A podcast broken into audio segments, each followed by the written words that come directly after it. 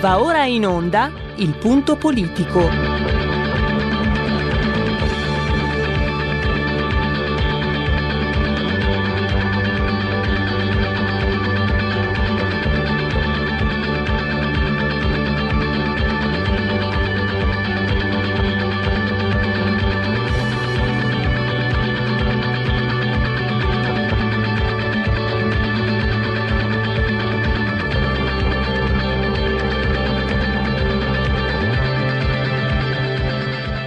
Ma se non state attenti, i media vi faranno odiare le persone oppresse e amare quelle che opprimono. Malcolm X. C'è una radio Padania, che io capita qualche volta di ascoltarla, ed è veramente una paura ascoltarla, c'è una rabbia, un odio che è totale, e non si può nemmeno pensare a fare spallucce, pensare che questo odio, siccome è irrazionale, occorre in qualche modo dimenticarlo. Occorre in qualche modo farlo rientrare nel dibattito politico. E poi sguatteri del padrone un cazzo. Sguatteri del padrone un beneamato cazzo. Vi invito però ad ascoltare ogni giorno per 5 minuti Radio Padania Libera. Oggi continuiamo quasi il dopomondo, il cambiamondo di ieri. Uno sguardo al futuro, forse anche più al presente, della verità. Lo faremo durante lo speciale terza pagina con Francesco Borgonovo, vice direttore della Verità, che anticiperemo come collegamento alle 15.05 anziché alle 16.05 come dopo. Borgonovo ha ripreso oggi un pamphlet in uscita di Giorgio Agamben, Quando la casa brucia, Giometti Antonelli editore, che uscirà il 3 dicembre, quindi tra 8 giorni, nulla a che vedere naturalmente con le case che bruciano della Gretina ovviamente. È un'analisi sul nostro naufragio di noi occidentali tra cecità, disperazione, abiezione, panico e furfanteria, un'umanità senza volto in evaporazione che pretendendo di governare la nuda vita non sta perdendo la libertà, bensì lo spirito. Riprendiamo quello che Francesco Borgonovo ci comunicava già ieri, che è un po' diciamo una linea costante. Poi parleremo di un tema che interessa molto, lo faremo però dal punto di vista diciamo politico-economico, non dal punto di vista scientifico, ci sarà tempo per quello, il 5G. Ci sono i terapiattisti, i non mask, i negazionisti e quelli che come i comunisti negli anni 70 dicevano che la TV a colori avrebbe portato il cancro, causato il cancro, molti dicono che il 5G è pericoloso. Però noi mettiamo le mani avanti, che non si dica che non prenderemo in considerazione anche queste ipotesi più avanti. Adesso però con Rosario Cerra del CED, perché ha iniziato anche una collaborazione molto interessante con formiche.net, CED, Centro di Economia Digitale della Università La Sapienza di Roma, parleremo della trasformazione in atto che c'è sul fronte digitale e come questo stia modificando gli asset delle economie, gli asset strategici, se sono asset non possono essere altro, gli asset strategici delle economie mondiali. Quindi la cooperazione fra stati proprio per affrontare questi mutamenti, questi cambiamenti, gli Stati Uniti che stanno pensando a un Digital Marshall Plan, un piano Marshall digitale insieme all'Unione Europea proprio per fronteggiare l'avanzata cinese. Ieri abbiamo parlato del patto di libero scambio tra i 15 paesi del sud-est asiatico e Pacifico, a partire dalla Cina ovviamente. Quindi cambiamenti enormi che stanno avvenendo anche in una situazione enormemente tragica e singolare, no? Unica nella NOA precedenti, quindi prima la parte sociale, filosofica con Borgonovo e poi con Rosario Cerra alle 15.40.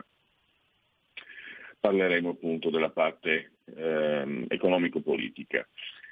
Tra 2 minuti ci metteremo in contatto con Paolo Formentini, perché pensate, Joshua Wong, che è dissidente di Hong Kong, pensate, è stato arrestato ieri l'altro dalle autorità cinesi per la sua attività di senziente. Pensate che la notizia è passata pressoché sottaciuta, e Joshua Wong però nel 2014 era stato inserito dalla rivista Fortune tra i più grandi leader del pianeta, nel 2015 tra i giovani più influenti al mondo, lui è molto giovane, 24 anni, valutato addirittura tra i candidati al Nobel per la pace nel 2017, adesso se lo sono dimenticato, evidentemente molti yuan sono passati nei corridoi del potere. E infine, non ce ne vogliate, io ho letto, non che non ci siano delle ragioni, per carità, persone che dicono c'è la pandemia, c'è la crisi, c'è il governo, che sappiamo che governo abbiamo, e voi parlate di Maradona. Allora, primo parlare di Maradona è come parlare di Caravaggio, come parlare di Fellini, non è semplice prendere a calci la palla, basta vederlo, anche chi non sa di calcio lo vede, ma c'è un motivo per cui parleremo di Maradona con Giorgio Gandola della Verità, che ha scritto un bellissimo articolo oggi, un articolo che si conclude in una maniera fulgida, perfetta: ritirate le maglie numero 10 da tutte le squadre del mondo e poi siamo pari. Ma c'è anche un altro punto, oltre alla grandezza, magari anche con le sue contraddizioni, se volete, eccetera, di questo fenomeno, che non dimentichiamolo, viene dal popolo più profondo come noi, e quindi era uno di noi, resterà uno di noi. Lui è arrivato in cima perché era anche un dio, noi siamo comuni mortali, e come ho scritto nello stattino, lui la vita se l'è divorata fino in fondo, noi al massimo un po' di zucchero in tanti cucchiai di tanta merda. Ma parleremo anche, e penso alle mie generazioni, perché l'epopea di Maradona, quella propriamente calcistica, appartiene a momenti che sono stati magici nella nostra storia. La seconda metà degli anni '80, pazienza del rampantismo meneghino che tanti danni ha fatto ai cervelli delle mie generazioni, ma vivevamo anni meravigliosi, perché erano anni di ripresa. La crisi del petrolio era dimenticata, stavamo facendo i soldi, anche noi gli operai, figli di operai, cominciavamo a mettere in testa i soldini,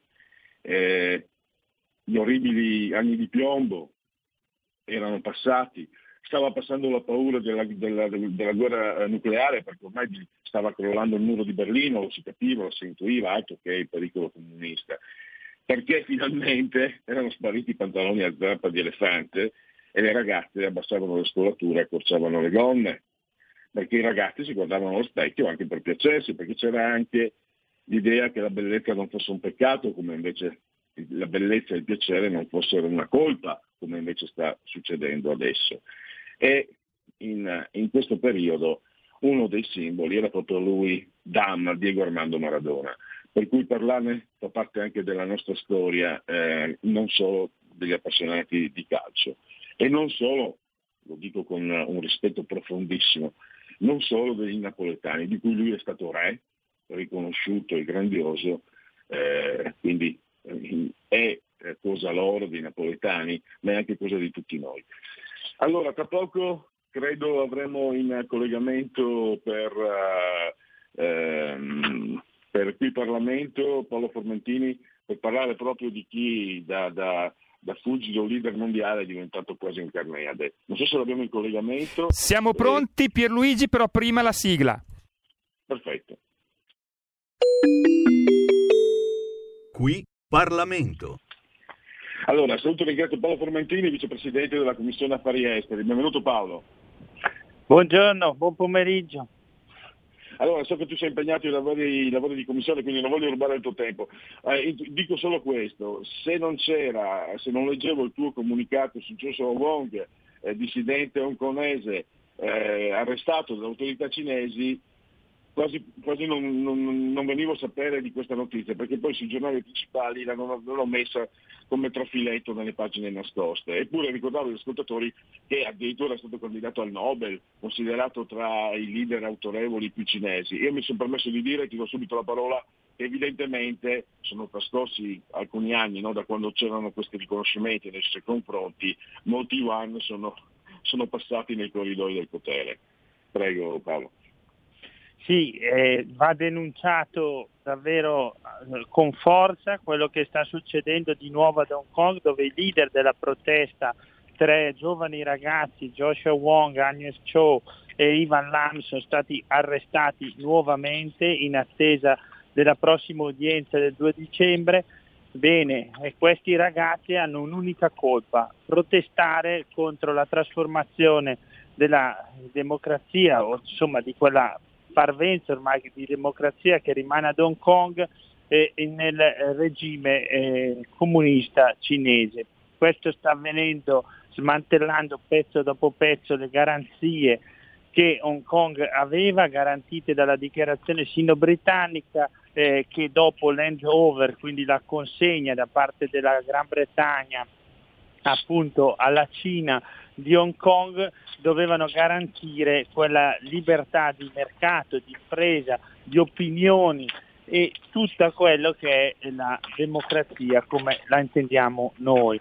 Bene, con la legge sulla sicurezza nazionale e con altri provvedimenti la Cina invece sta smontando pezzo dopo pezzo quel sistema democratico che lì vigeva. Questi ragazzi si sono opposti, ricordiamo che quando hanno iniziato a protestare avevano addirittura 15 anni, si sono opposti in nome dell'autonomia della regione amministrativa speciale di Hong Kong, quindi un concetto a noi della Lega molto chiaro, quello di autonomia, e le loro proteste sono sfociate in una serie di arresti. 10.000 persone sono state arrestate ad Hong Kong.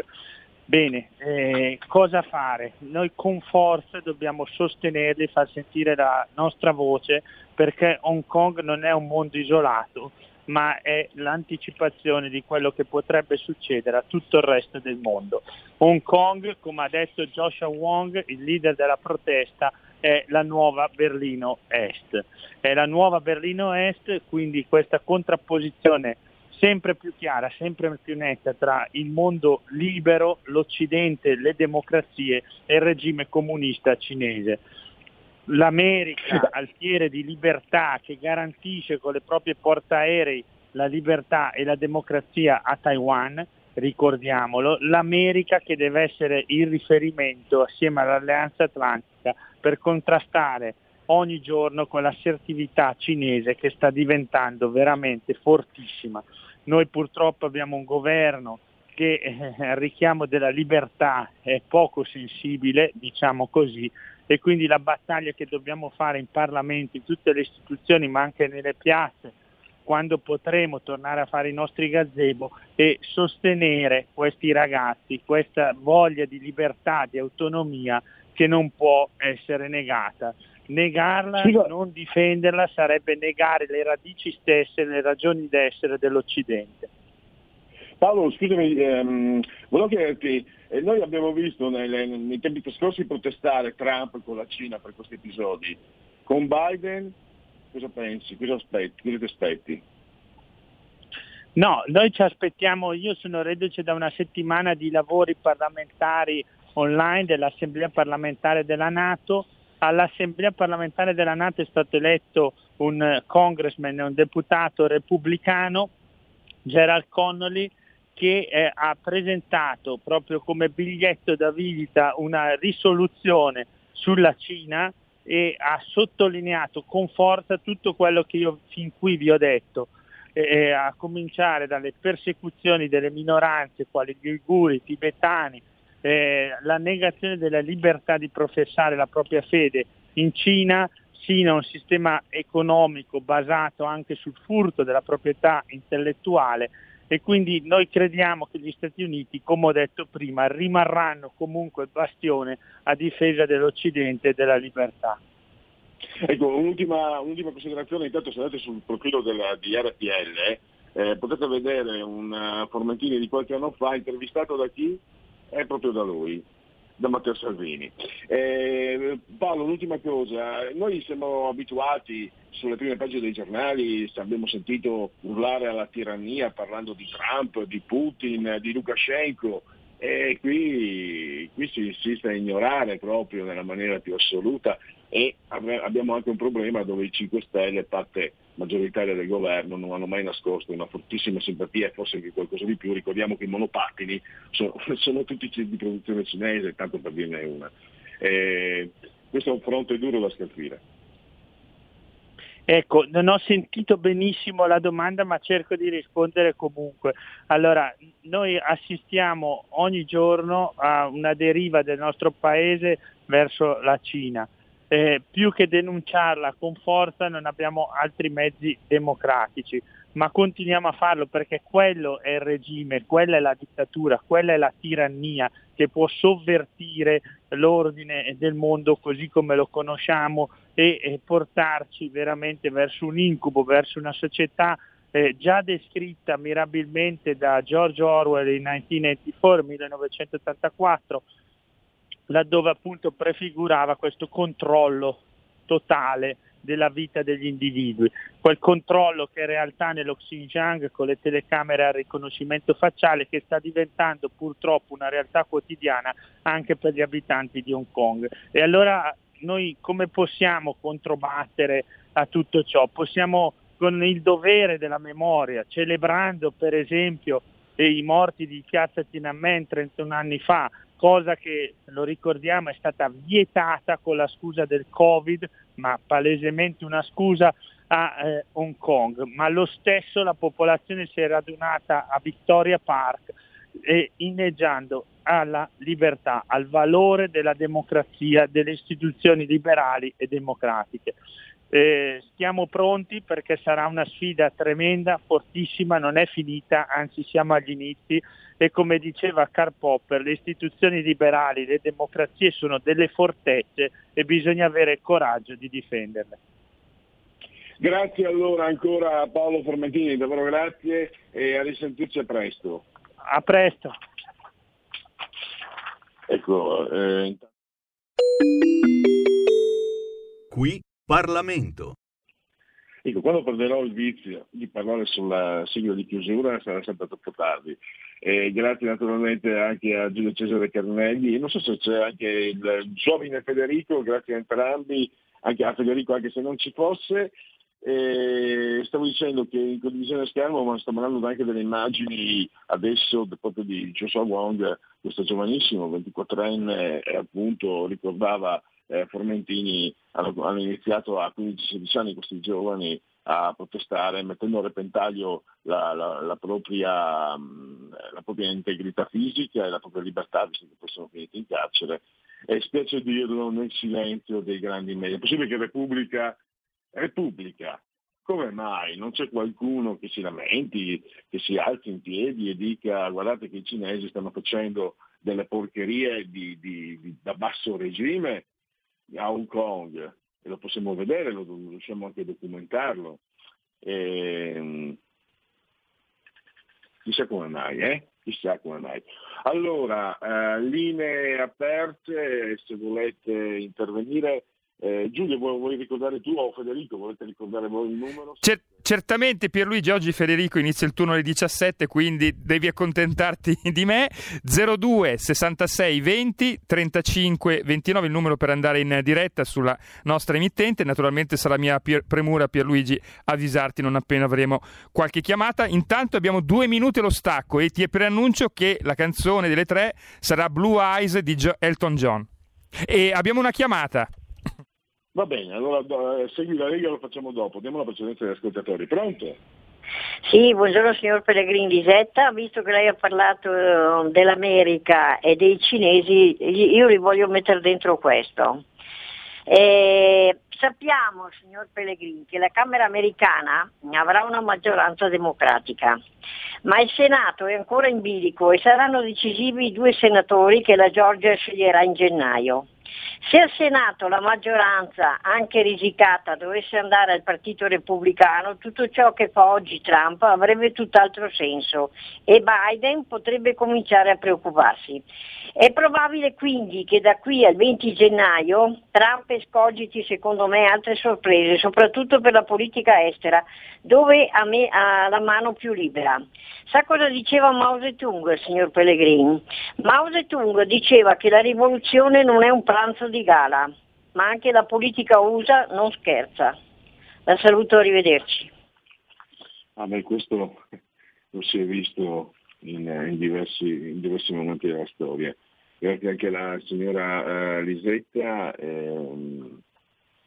Vediamo Allora, intanto diamo anche qualche aggiornamento.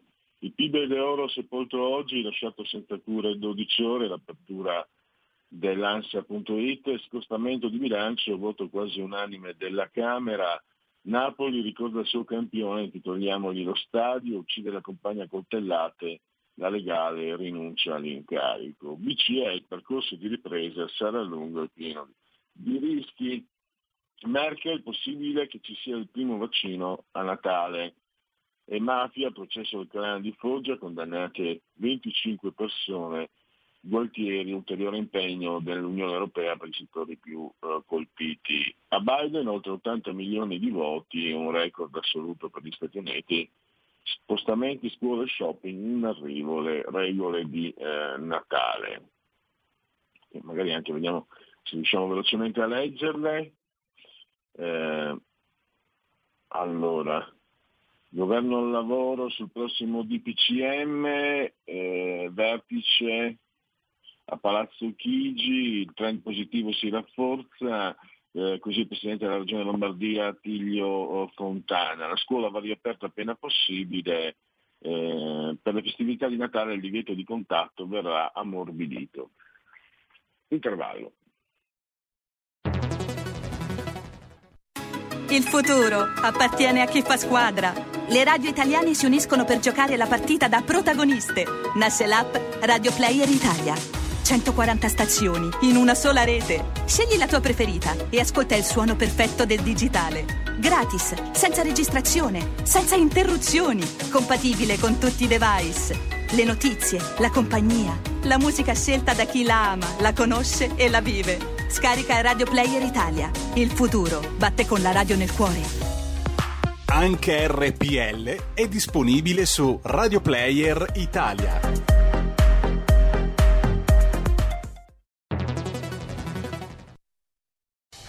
Porta con te ovunque RPL, la tua radio. Scarica l'applicazione per smartphone o tablet dal tuo store o dal sito radiorpl.it. Cosa aspetti?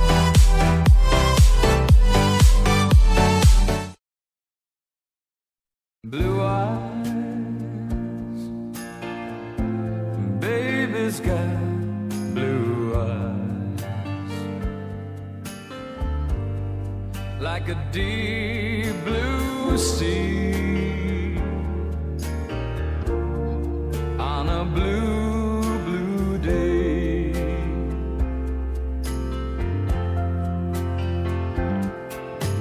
Blue eyes.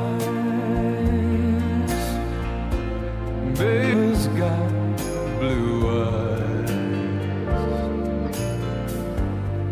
When the morning comes, I'll be far away, and I say, blue eyes holding back the tears, holding back the pain.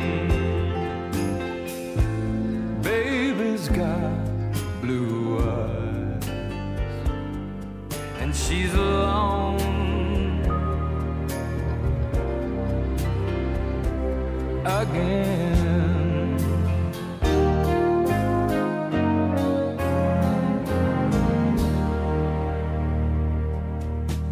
Blue eyes, baby's got blue eyes, like a clear sky,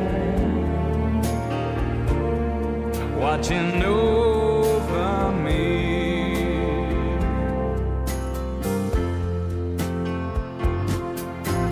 Blue eyes, ooh, I love blue eyes. When I'm by her side, where I long to be.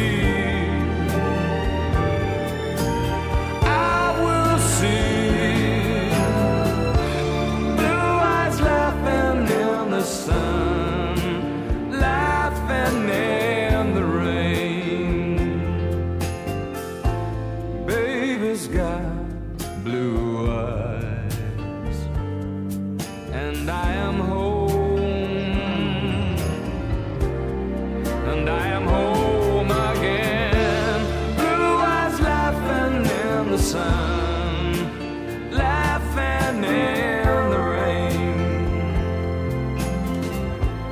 Baby's got blue eyes, and I am home.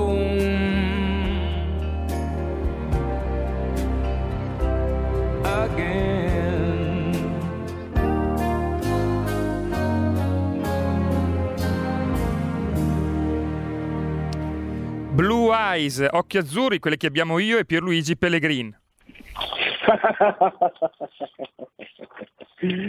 Un applauso anche allo spirito del nostro grandissimo Giulio Cesare Carnelli. No, ci mancherebbero solo quelli. Allora, grazie Giulio, grazie alla tua proposta musicale e grazie a voi per essere all'ascolto. Quindi inizio subito, dai, con un bel abbraccione forte forte forte alla signora Clotilde e alla signora Carmela. Loro ci ascoltano dal televisore, il canale è il 740 740. Vi avviso anche che è partita l'applicazione, attiva l'applicazione Radio Player. Se avete uno smart TV potete ascoltarci grazie a questa applicazione, quindi un'opzione in più. Naturalmente potete anche ascoltarci con l'attività dell'agito solo digitale della Radio DAB, oppure attraverso internet, oppure Alexa accendi RPL Radio, passaparola, ve ne saremo riconoscenti, oppure ancora grazie all'applicazione AS Android ci potete seguire con lo smartphone o con l'iPhone. Giulio Cesare Carnelli è assiso saldamente sulla torre di comando in regia tecnica, lui è lì fisicamente, io sono spiritualmente, fisicamente lavoro da smart working, da remoto, come so dire, entrambi siamo sospesi 71 metri sopra il livello del mare, 10.4 gradi centigradi la temperatura esterna sopra lo zero e 21 interna, 62% l'umidità, la pressione pari a 1022.8 millibar nel sesto giorno di primaio, mese del calendario repubblicano, per i gregoriani il 331esimo giorno dell'anno, ne mancano 34 alla fine, mamma mia, però per tutti questo è un giovedì Zoibe, 26 novembre anno domini 2020. Pierluigi, un ascoltatore. Allora, facciamo così, una telefonata e poi partiamo subito con Segui la Lega, perché il sole magna le ore. Pronto? Pronto per me. Da un po' di tempo ci risentiamo, Pierluigi, come va? Ciao. Ciao. Senti Pierluigi, io volevo fare, diciamo, un'osservazione, modesta, sai. Io praticamente premetto una cosa, così mi paro il cosiddetto da qualsiasi contestazione. Io giudico Diego Armando Maradona il più grande calciatore di tutti i tempi e lo posso dire perché ho un'età in cui ho visto giocare anche Pelé. Quindi sono insospettabile. Per me rimane il più grande di tutti quanti. Però gli italiani, anche in queste occasioni, si dimostrano con la loro retorica, con la loro ridicolabile, certo pianisteo partenopeo, che ha ben inteso non contro Napoli, Pierluigi, che ha una grande cultura, Totò, Peppino, Edoardo e Filippo, grandi giornalisti come Palumbo, come Ghirelli, una grande intellettuale, non ce l'ho cosa, però una certa retorica, non so, del furto, della gherminella, della rapinetta, cioè esaltare la mano di Dios è una cosa antisportiva. Cioè, il Patatero non dice che tu devi truffare l'avversario per vincere. Cioè, queste esaltazioni qui del personaggio Maradona, non giudico la sua vita privata, questa retorica, diceva la Bonanima, una vissuta tanto tempo fa, diceva gli italiani sanno essere ridicoli anche nelle situazioni drammatiche, nella morte. E concludo dicendo una cosa, noi siamo il popolo che ha inventato gli applausi ai funerali, questa barbarie. Signori, la morte è una cosa seria, non è una carnevalata. E noi abbiamo inventato anche questa. Siamo ridicoli in questa retorica con Maradona in tutto e per tutto, siamo rimasti uguali nei secoli, sempre quel popolo sempre da pezzi al culo, sempre cialtronesco. Non lo so, mi indigna, ecco, tutta questa retorica sulla morte di Maradona. Scusami se ho fatto questo sfogo, perché proprio ne sentivo proprio il bisogno, l'esaltazione della mano di Dios, del Furto, della Gherminella, della napoletanità intesa nel senso più deteriore del termine. Ecco, questo mi ha veramente fatto incazzare. Ti ringrazio e mi scuso per il disturbo. Nessun disturbo, ringrazio Mario. Sono d'accordo sulla considerazione sulla retorica, però non diciamo... qui si può eccepire sul soggetto con il quale ci confrontiamo. L'ho letto anche dal punto di vista storico, ha attraversato anni irripetibili, io ero troppo piccolo, gli anni 60 probabilmente sono stati ancora più densi, più caldi, più belli, ma è un periodo di grandissima prosperità della storia recente e lui c'era ed era amatissimo. Però possiamo comprendere anche obiezioni di questo tipo. A riguardo, se mi ascolti Mario, se dovresti trovarlo anche online o comunque, oggi c'è un bellissimo editoriale di Mattia Feltri sulla prima pagina della Stampa, giornali che noi non amiamo ovviamente, che dà una sintesi, perché credo sia un punto di un anello di congiunzione tra quello che hai detto tu e quello che penso io, no? Mattia Feltri in sostanza dice quello che hai detto tu, lo dice benissimo, devo dire la verità, bravo, insomma, il sangue non è acqua e figlio d'arte è degno, però poi spiega anche il motivo per cui quando ti trovi di fronte a un fenomeno quasi artistico come Diego Armando Maradona, si sospende tutto il resto. Sigla del speciale terza pagina, segui la riga, lo facciamo dopo.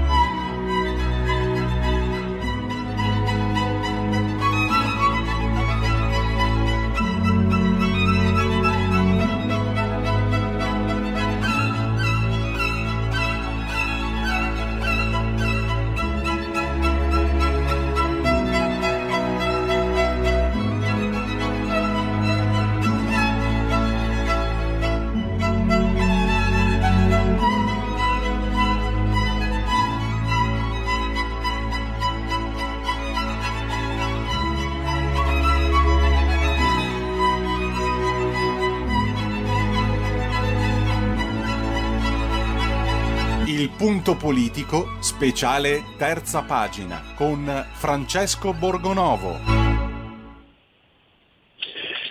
Se andate sul profilo Facebook, pagina Facebook della nostra radio, potete vedere in televisione schermo anche immagini di Giorgio Agamben, perché di lui parleremo adesso con Francesco Borgonovo. Prima di salutare Francesco, fatemi ricordare che è sempre aperto il link della diretta di Radio RPL sui canali della Verità. Siamo sempre in onda anche appunto sui canali della Verità, sito e Facebook. E abbiamo il vice direttore della Verità, se non sbaglio, in collegamento, Francesco Borgonovo, che saluto e ringrazio. Benvenuto. Ciao Pierluigi, buongiorno a tutti gli ascoltatori. Allora, Giorgio Agamben, non a caso perché recensisci il suo ultimo pamphlet, Quando la casa brucia, Gometti Antonelli Editore, in uscita il 3 dicembre. La civiltà che sprofonda è il soggetto di Agamben, mi pare di capire, e segue A che punto siamo, che era stato pubblicato a febbraio, se non sbaglio, un altro pamphlet sempre sulla pandemia, o aprile, adesso non ricordo il mese preciso. Prego Francesco.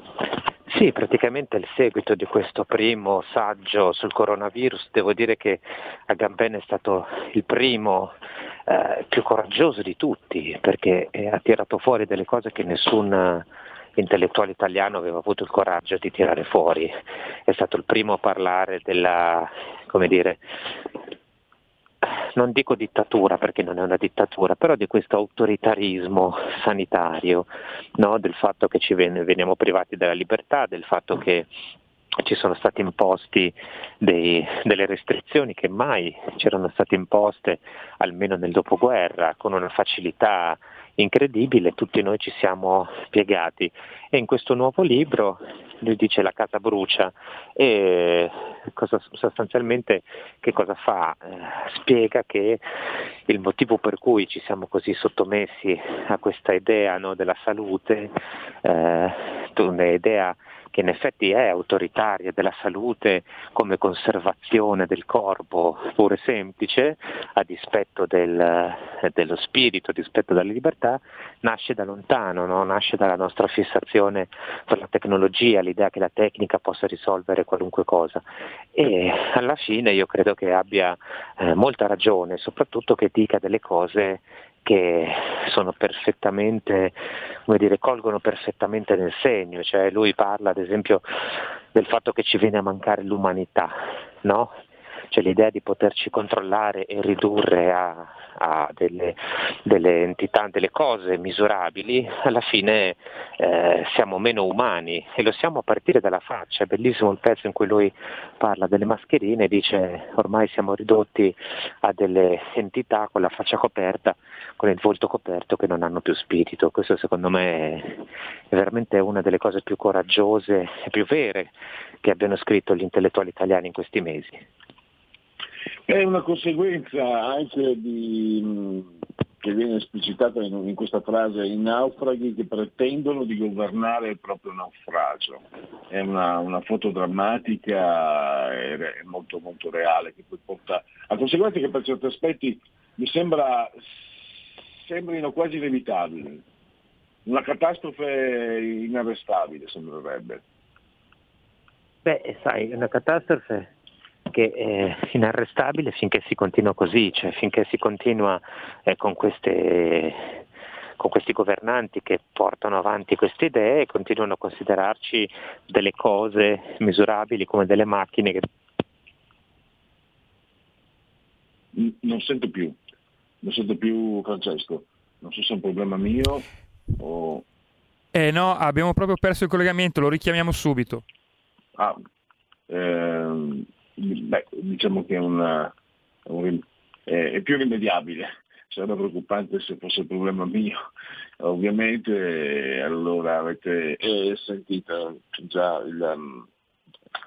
l'introduzione di questo argomento, no? Una civiltà che sprofonda, tra l'altro dice giustamente. Abbiamo di nuovo con noi Francesco. Ecco, ti avevamo perso.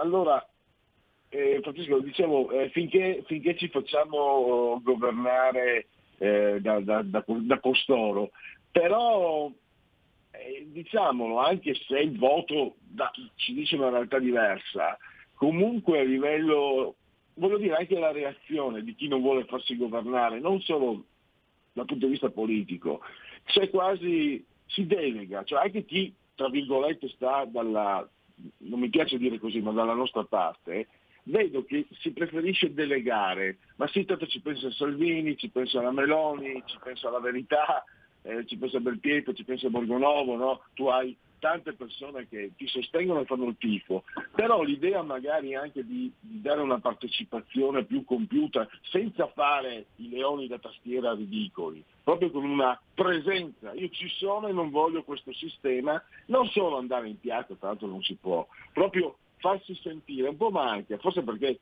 magari chi sta da questa parte lavora 12 ore al giorno e non ha tanto tempo per fermarsi a pensare, il che però non è una discolpa. Scusami Francesco, ti restituisco la parola.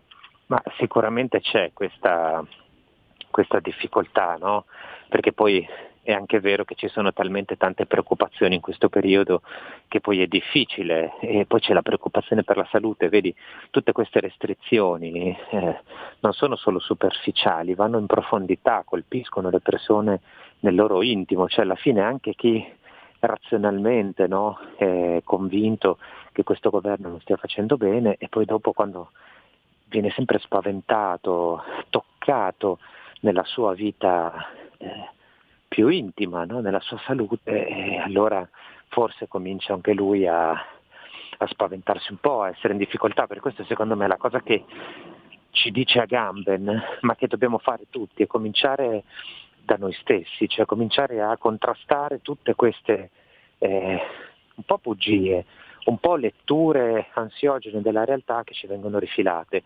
Ognuno per sé deve provare a reagire a questo totalitarismo dolce, diciamo così, e deve farlo come? Ragionando, riflettendo, mantenendo la lucidità, che è la cosa oggi in assoluto più difficile, per non farsi sottomettere nel pensiero prima di tutto, per non farsi abbattere dalla paura e poi da tutto quello che ne consegue, no? È questione di tenere la libertà di pensiero, che è la cosa più difficile ed è quella che oggi viene veramente messa a rischio, non solo dai DPCM, dalle norme, dai giornali, ma proprio da quello che si insinua dentro di noi, dalla paura di questo virus. Tu ci dici che sì, ma non stiamo perdendo, come l'avevi fatto anche ieri, no? Non stiamo perdendo la libertà, ma lo spirito. Volevo agganciarmi, Borgonovo, anche a questo, su Agamben, che io benefizzo in Agamben, sulle sue considerazioni, quando dice che è un processo che è cominciato da decenni, quando dice che si governa in uno stato di eccezione permanente. Volevo agganciarmi anche a quello che dicevi ieri, questo governo che indica, diciamo, nella cena di Natale, nel divertimento, tra virgolette, il peccato, no? La salvezza della salute, tutto quello che non va verso la salute è peccato. E volevo, sottoporre il mio pensiero velocissimo, Diego Armando Maradona, non scappare. Diego Armando Maradona, se viene anche ricordato, e lo dirò dopo quando ne parleremo con Giorgio Gandola, sempre della Verità, è vissuto negli anni in cui, la seconda metà degli anni 80, in cui, a parte purtroppo il rampantismo anni 80, la cocaina che ha bruciato i cervelli della mia generazione, abbiamo vissuto la libertà, il piacere non era più peccato, le donne abbassavano la scollatura, scusate la volgarità, e accorciavano le gonne. Noi ragazzi ci guardavamo allo specchio anche per piacerci, perché ci piaceva anche la bellezza, ci piaceva il divertimento, ci piaceva il vivere bene, entravano i soldini in tasca, quindi anche noi operai stavamo meglio, potevamo. C'era in fabbrica un mio collega comprò la Golf addirittura, non so se mi spiego, che era costosa, e stavo pensando ci siamo nei tempi rovesciati, cioè questa idea del piacere, che può anche essere edonismo reganiano, ma era anche la condizione del vivere, di godere anche della propria esistenza, del proprio essere, e che veniva condivisa massimamente. E adesso l'abbiamo rovesciato. Tu sei troppo giovane probabilmente per ricordare quegli anni, scusa se te lo dico, ma abbiamo rovesciato, cioè in 30 anni la situazione si è, 35 anni, 30-35 anni la situazione si è drammaticamente rovesciata. È una mia considerazione che è nata dopo le tue parole di ieri e poi dopo la scomparsa di Diego Armando Maradona. Beh, in effetti è così, anche qui non c'è la via di mezzo, soprattutto ci sono le illusioni, no, che ci vengono rifilate, cioè c'è stato detto per anni che dovevamo spendere, fare, uscire, divertirci, godere solo sono le due facce della stessa medaglia, perché negli anni '80 è giusto riscoprire anche il piacere del corpo, il piacere del divertimento, il piacere dello stare insieme, è giustissimo, non c'è niente di male, però cosa ci hanno detto negli anni '80? Di nuovo un piccolo problema, chiediamo scusa, vediamo se riusciamo a rimediare.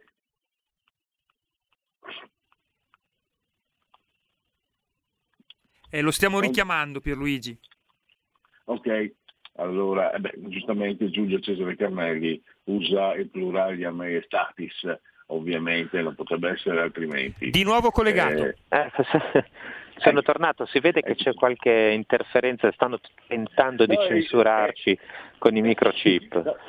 No, stavi dicendo qualcosa di molto giusto, perché io mi sono lasciato prendere la mano, purtroppo anche negli anni '80 nascevano i germi che tu stavi denunciando, prego. È proprio quello che dicevamo, no? Cioè, da un lato dicevano appunto godi, divertiti, solo il corpo conta, quindi da una parte ti devi divertire, appunto libertà sessuale, ma poi c'era anche, iniziavano le palestre, vai in palestra, cura il corpo, ma non come curo per stare meglio, per vivere meglio, ma solo per godere, per consumare, per produrre di più, e solo che poi a un certo punto tutto questo godimento, quando poi il potere decide che non va più bene, te lo tolgono, tu ti sei concentrato sul corpo e adesso per mantenere quello stesso corpo su cui ti hanno fatto concentrare in tutti gli anni precedenti devi stare chiuso in casa, basta godimento, basta divertimento, e quello che era, così come dire, la grande festa è finita,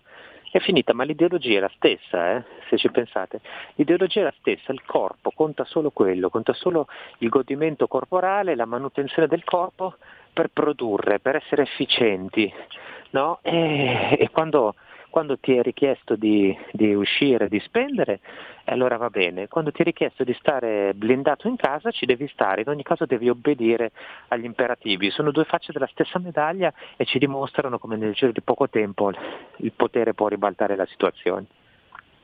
Purtroppo hai ragione, io ricordavo con entusiasmo, ma in effetti hai ragione tu, ci stavano pregando. Devi capire, Francesco, che per noi giovani dell'epoca quegli anni lì significava anche, adesso lo dico come battuta, la fine dei pantaloni a zampa di elefante che si appropriavano, soprattutto la fine degli anni di piombo, la fine della crisi economica, del petrolio, quindi diciamo che ci hanno fregate perché eravamo particolarmente predisposti a farci fregare, in effetti. Perché abbiamo vissuto una liberazione dagli anni '70 che sono stati anni sinceramente insopportabili. Beh, era difficile anche non farsi fregare, si veniva da anni difficili, ci sono anche delle circostanze storiche per cui succedono queste cose, e purtroppo è per quello che, come dice Agamben, bisogna preservare lo spirito, cioè stare attenti, stare sempre in guardia e così mantenere la lucidità e mantenere lo spirito pronto per poi non essere costretti a sottometterci quando ci vogliono sottomettere. In chiusura vi ricordo domani doppia razione di Francesco Borgonovo, vi ricordo domani mattina l'appuntamento con lui alle 9:30, non so se puoi anticipare già qualcosa o lasciamo agli ascoltatori il piacere di scoprire quello che tratterai domani. Ricordo piccola parte di subalterni 9:30, 10:15.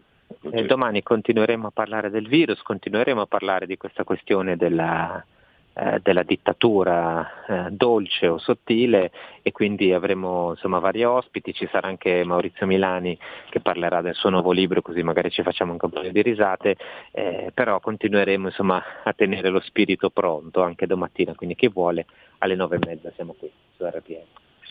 Benissimo, Maurizio Milani, veramente ottimo colpo. Pensa che l'Elefantino l'ha definito il miglior scrittore italiano, Giuliano Ferrara, ha definito Maurizio Milani il miglior scrittore italiano. Devo intervistare Milani proprio dopo quelle parole di Ferrara che lo colsero decisamente in contropiede. Beh, forse, chi lo sa, probabilmente forse anche hai ragione. Insomma, è un personaggio un po' singolare, però veramente di grande talento, qualcosa di più che un banale comico, insomma. Sì, credo, mamma mia, credo che faccia parte di quella comicità che io credo sia solo in Lombardia. Tu sei emiliano di origine, ma conosci la Lombardia meglio di me. C'è quella comicità, quel surreale, il nonsense, che io credo troviamo solo qui. Penso a Iannacci, a Gaber, Cocchi Renato e altri che mi dimentico. Diciamo prosegue anche Ale Franz, tutto sommato. Io credo che si ritrovi solo i lombardi riescono a trovare questo filone, questa strada nel nonsense che è così piacevole, così interessante, così spiazzante per molti aspetti. Sì, è vero, e io l'allargherei un po', anche di fuori dalla Lombardia, perché anche Milano ha qualcosa anche dalla mia terra, di questa cosa un po' lunatica. No, si dice che gli emiliani siano lunatici, e Milani ha questa parte, e sono queste due cose insieme, no? Un po' questo essere lunatici, un po' il surreale, un po' il dolce amaro che è la vita, e secondo me questo è nella comicità. Bologna è la patria degli schiantosi, in effetti, non so se mi spiego. No, ma sai, io la definirei, se mi posso permettere di usare un termine, un po' così la definirei padana come comicità, perché in effetti sta in questi luoghi qua, in questa terra tra la Lombardia, no? Dall'Emilia e tutto quello che sappiamo ci gravita intorno, insomma. È quello che dico sempre ai miei amici meridionali: per favore, non toccateci la nebbia, perché solo chi ha visto la nebbia può capire cosa significa essere padani. Esattamente. Grazie Francesco, allora vi ho ricordato domani con lui alle 9:30 di mattina e poi di nuovo qui nella speciale Quarta Pagina. Grazie a Francesco Borgonovo e sentirci domani. Grazie, a domani, grazie. Ehi, sveglia!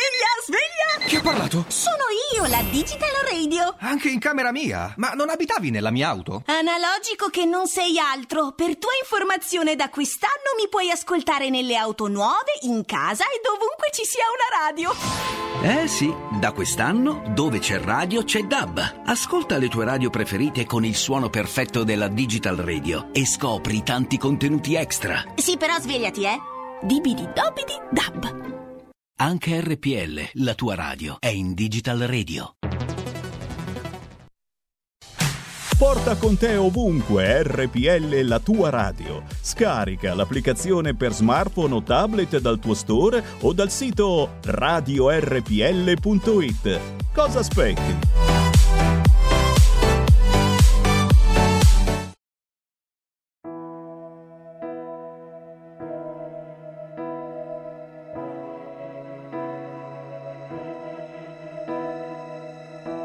As I lay me down, heaven hear me now, I'm lost without a cause, after giving it my all, winter storms have come, and darkened my sun.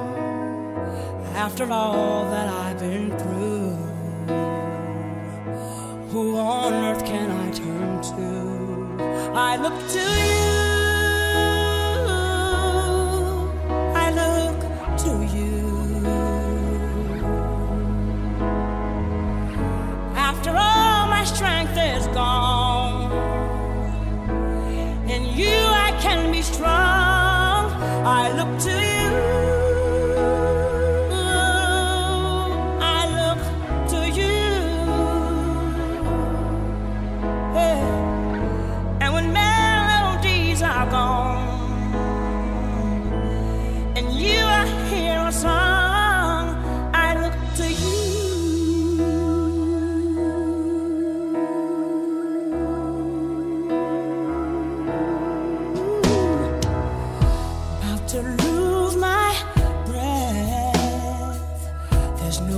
fighting left.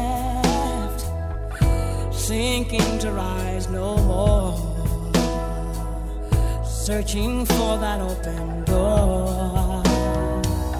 And every road that I've taken led to my regret, and I don't know if I'm gonna make it. Nothing to do but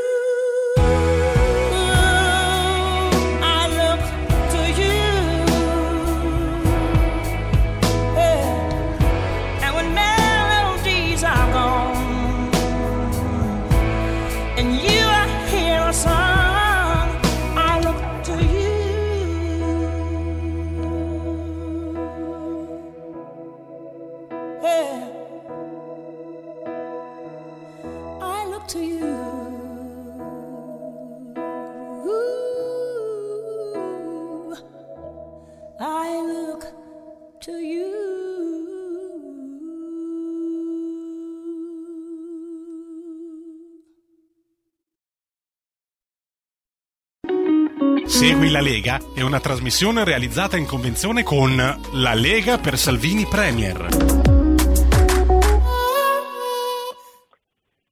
Segui è esortativo, non è imperativo, siamo gentili noi, non siamo come ci dipingono.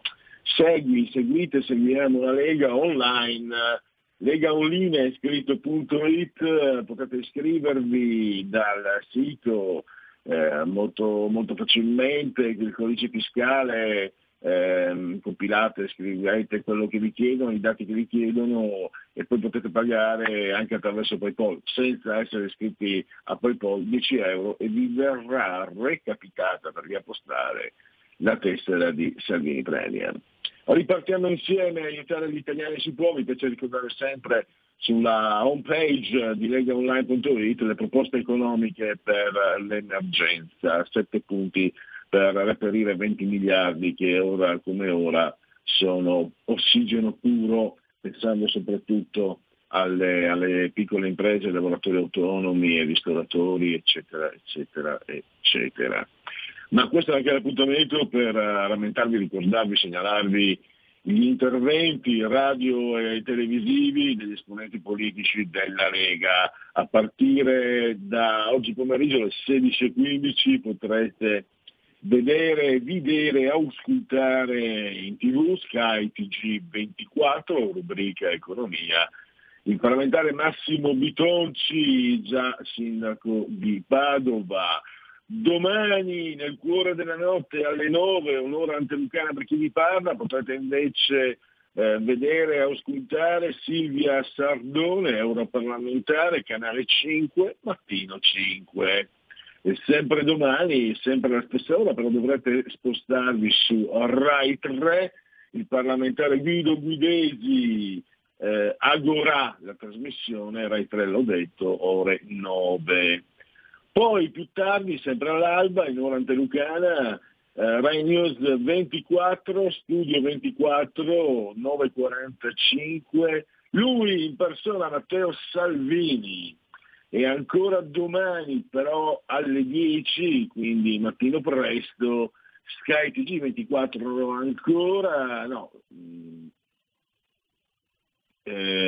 16:15 oggi Sky TG24 e domani alle 10 Guglielmo Picchi, parlamentare leghista, la rubrica si chiama Start. E l'ultima infornata di interventi. Sabato, fine settimana, l'assessore a infrastrutture e trasporti, Regione Lombardia, Claudia Tarsi, che se la vedrà niente poco di meno che con Lili Gruber, la 7, le ore 20:30, 8:30, cosa ne facciamo? Plastica umido o direttamente nel water? Non vi dico chi, non vi dico come, non vi dico cosa. Matteo Salvini invece domenica all'alba alle 10:05 del mattino per Radio 24 e ancora bis di Matteo Salvini martedì però alle ore 21:40, quindi alla sera Rai 3 la trasmissione Carta Bianca. E chiudiamo con il presidente dei deputati leghisti a Montecitorio, Riccardo Molinari, che potrete vedere e auscultare su Rai 1 alle 23:30 di mercoledì 2 dicembre con Bruno Vespa a Porta a Porta. E direi che possiamo chiudere Segui la Lega e passare al prossimo ospite. Segui la Lega è una trasmissione realizzata in convenzione con La Lega per Salvini Premier. Allora saluto e ringrazio per la sua presenza, l'abbiamo ai nostri microfoni, Rosario Cerra, che è presidente del CED, Centro Economia Digitale dell'Università La Sapienza di Roma, e che ha anche avviato una interessantissima collaborazione con leformiche.net, che è un giornale online, sede non solo inglese, think tank credo si possa anche dire, però è, insomma, è molto prestigioso. Complimenti al dottor Cerra anche per questo, oltre che ancora grazie, benvenuto. Grazie dell'invito. Allora, questa in realtà è la seconda parte, dottor Cerra, perché la settimana scorsa abbiamo parlato delle strategie, il recovery fund, quali sono le strategie per non perdere tempo e per non rischiare occasioni perdute. E adesso parliamo di quelle che sono le strategie politiche ed economiche nei confronti di quella. Qualcuno si preoccupa, altri la auspicano, noi non siamo qui per parlare di quello in questo momento, ma di quelle che sono le sue le valutazioni anche di un lavoro del CED, naturalmente, su quello che sarà il futuro dei a 5G, un futuro che cambia, un futuro che modifica completamente le strategie, ma non solo quelle comportamentali e sociali, ma soprattutto quelle economiche e politiche. E ci sono delle valutazioni che bisogna necessariamente cominciare a fare da adesso, dottor Cerra, e lei appunto anche il centro le ha fatte in un'analisi. Sì, ha spiegato benissimo, nel senso che il 5G è una tecnologia che ovviamente impatta su ognuno di noi, ma ancor più e in maniera ancor più grande impatta sul lato del business e del rapporto tra gli stati. Poi capiamo perché. Intanto una cosa da capire è che il 5G non è un'evoluzione del 4G, ma è proprio un'altra cosa. Per essere molto precisi e dare una concretezza, con il 5G si possono passare più dati, circa 10 volte di più del 4G, in maniera molto più veloce, con un range che va da 1 a 10 millisecondi, per dare un'idea della velocità. Teniamo conto che l'impulso che va dal cervello alla mano ha la stessa velocità in questo momento di quello che avrà il 5G. E poi soprattutto c'è la possibilità di connettere molte decine di migliaia di miliardi di cose sostanzialmente. Infatti il 5G è uno dei fattori abilitanti per l'Internet of Things, ovvero l'Internet delle cose.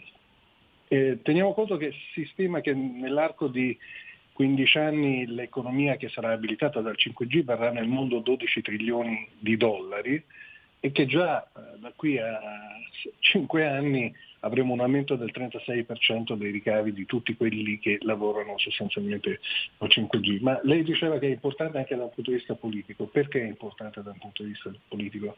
Perché durante questa pandemia abbiamo capito quanto sia importante la connessione per i diritti democratici, ovvero chi non ha connessione non è in grado di ottenere dei diritti di base che sono la salute, l'educazione, la formazione, il lavoro. E in questi mesi ce ne siamo resi conto in maniera molto forte perché la rete è stata messa sotto pressione, quindi ci è chiaro come questi diritti diventano importanti. Si tratta qui di avere una velocità e una connessione stabile per permettere a milioni di lavoratori di operare in smart working. No? Adesso siamo tutti in smart working, però ci sono persone che hanno una rete che non gli consente neanche di fare una videoconferenza. Agli studenti di seguire le lezioni da casa. Pensate quale differenza c'è tra chi può e chi non può seguire lezioni da casa da parte degli studenti in termini di diritto alla formazione. Per poi non parlare di tutti quegli aspetti che riguardano la salute e la possibilità di scambiarsi informazioni sulla salute dal cittadino all'ospedale, ma soprattutto tra gli ospedali per poter collaborare.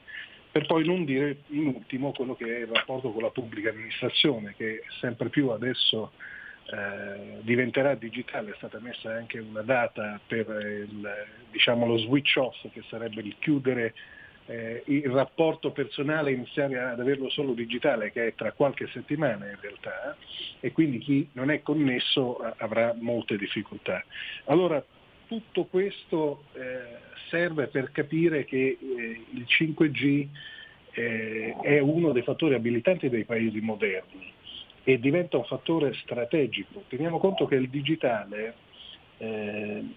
è anche un fattore di competizione internazionale e anche di, tra virgolette, guerra tra i paesi, nel senso che quando c'è una tecnologia, la tecnologia è sempre anche un elemento militare, ed è il motivo per cui tutti noi stiamo vedendo in questi mesi la grande pressione che gli Stati Uniti stanno facendo per escludere i fornitori cinesi dalla piattaforma del 5G europeo e delle nazioni, perché di fatto chi governa il 5G avrà accesso a tutte le informazioni, avrà accesso a tutti i dati, e da lì ne derivano tutte le problematiche che poi possono conseguire laddove, la gestione di queste piattaforme non sia limpida. Difatti lei parla anche di questa idea di un piano Marshall digitale tra Europa e Stati Uniti, proprio per affrontare anche le tre componenti che il digitale sta trasformando: business, commercio, prodotto e struttura.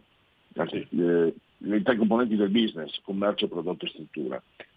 Sì, perché una delle motivazioni per cui questa dinamica mondiale sta entrando un po' in crisi è che gli Stati Uniti ci stanno chiedendo di fare uno sforzo enorme sul piano delle infrastrutture, perché è di tutta evidenza che i prodotti cinesi costano molto meno di quelli che invece garantiscono, tra virgolette, un allineamento all'Alleanza Atlantica.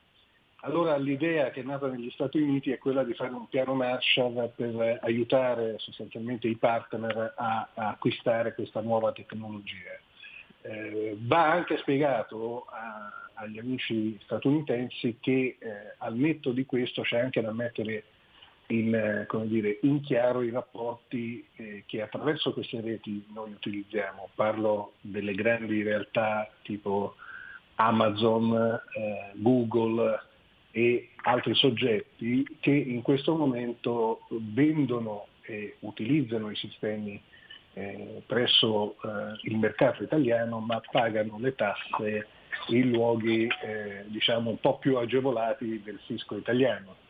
Allora quello che si cerca di spiegare è che mentre gli Stati Uniti continuano a dire che deve valere la regola generale per cui la tassazione è legata al luogo dove ha la sede la società, noi ci stiamo spingendo come europei a iniziare a premere perché la tassazione sia laddove si vende il prodotto, quindi a valle e non a monte.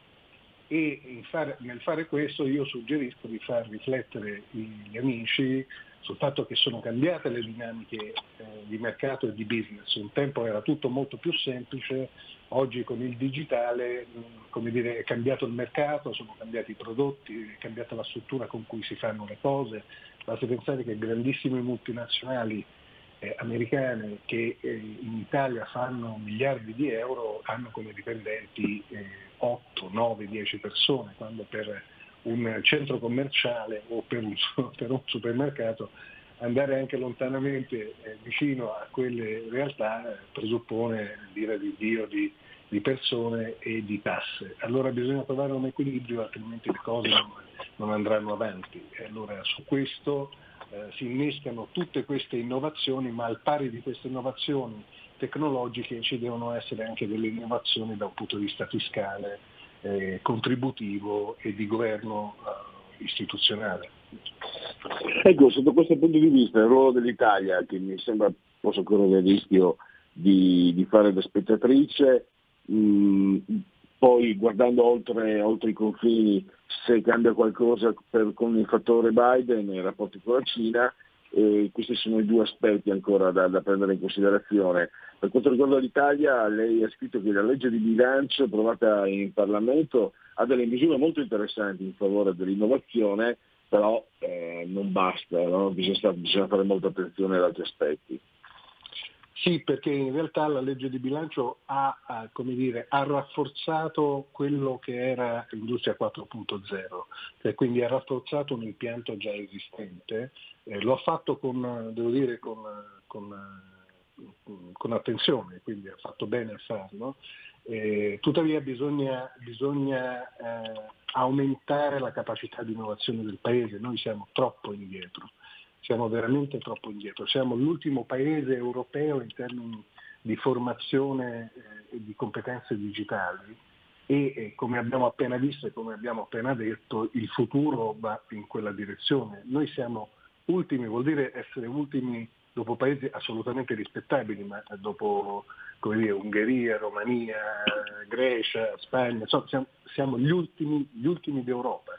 Quindi bisogna dare un'accelerata su questo percorso e bisogna ad un certo punto avere anche il coraggio dell'innovazione, che significa non sempre pensare in termini incrementali, per cui si incrementa quello che c'era precedentemente, ma anche pensare in termini evolutivi, ovvero cambiare il modo in cui abbiamo fatto le cose fino ad oggi.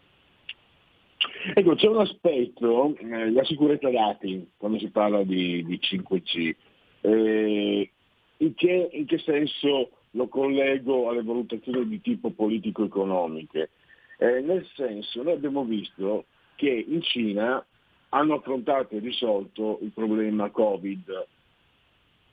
È, convinzione condivisa che ci siano riusciti, anche se in Italia magari si fa fatica a dirlo, perché non hanno un'idea della democrazia come la nostra, no? Loro hanno obbligato l'app che cambia di colore se sei contagiato, eccetera, eccetera. Insomma, ieri ho fatto una battuta, dottor Cero, ho detto che in Cina i no mask e i negazionisti li troveremo negli involtini primavera.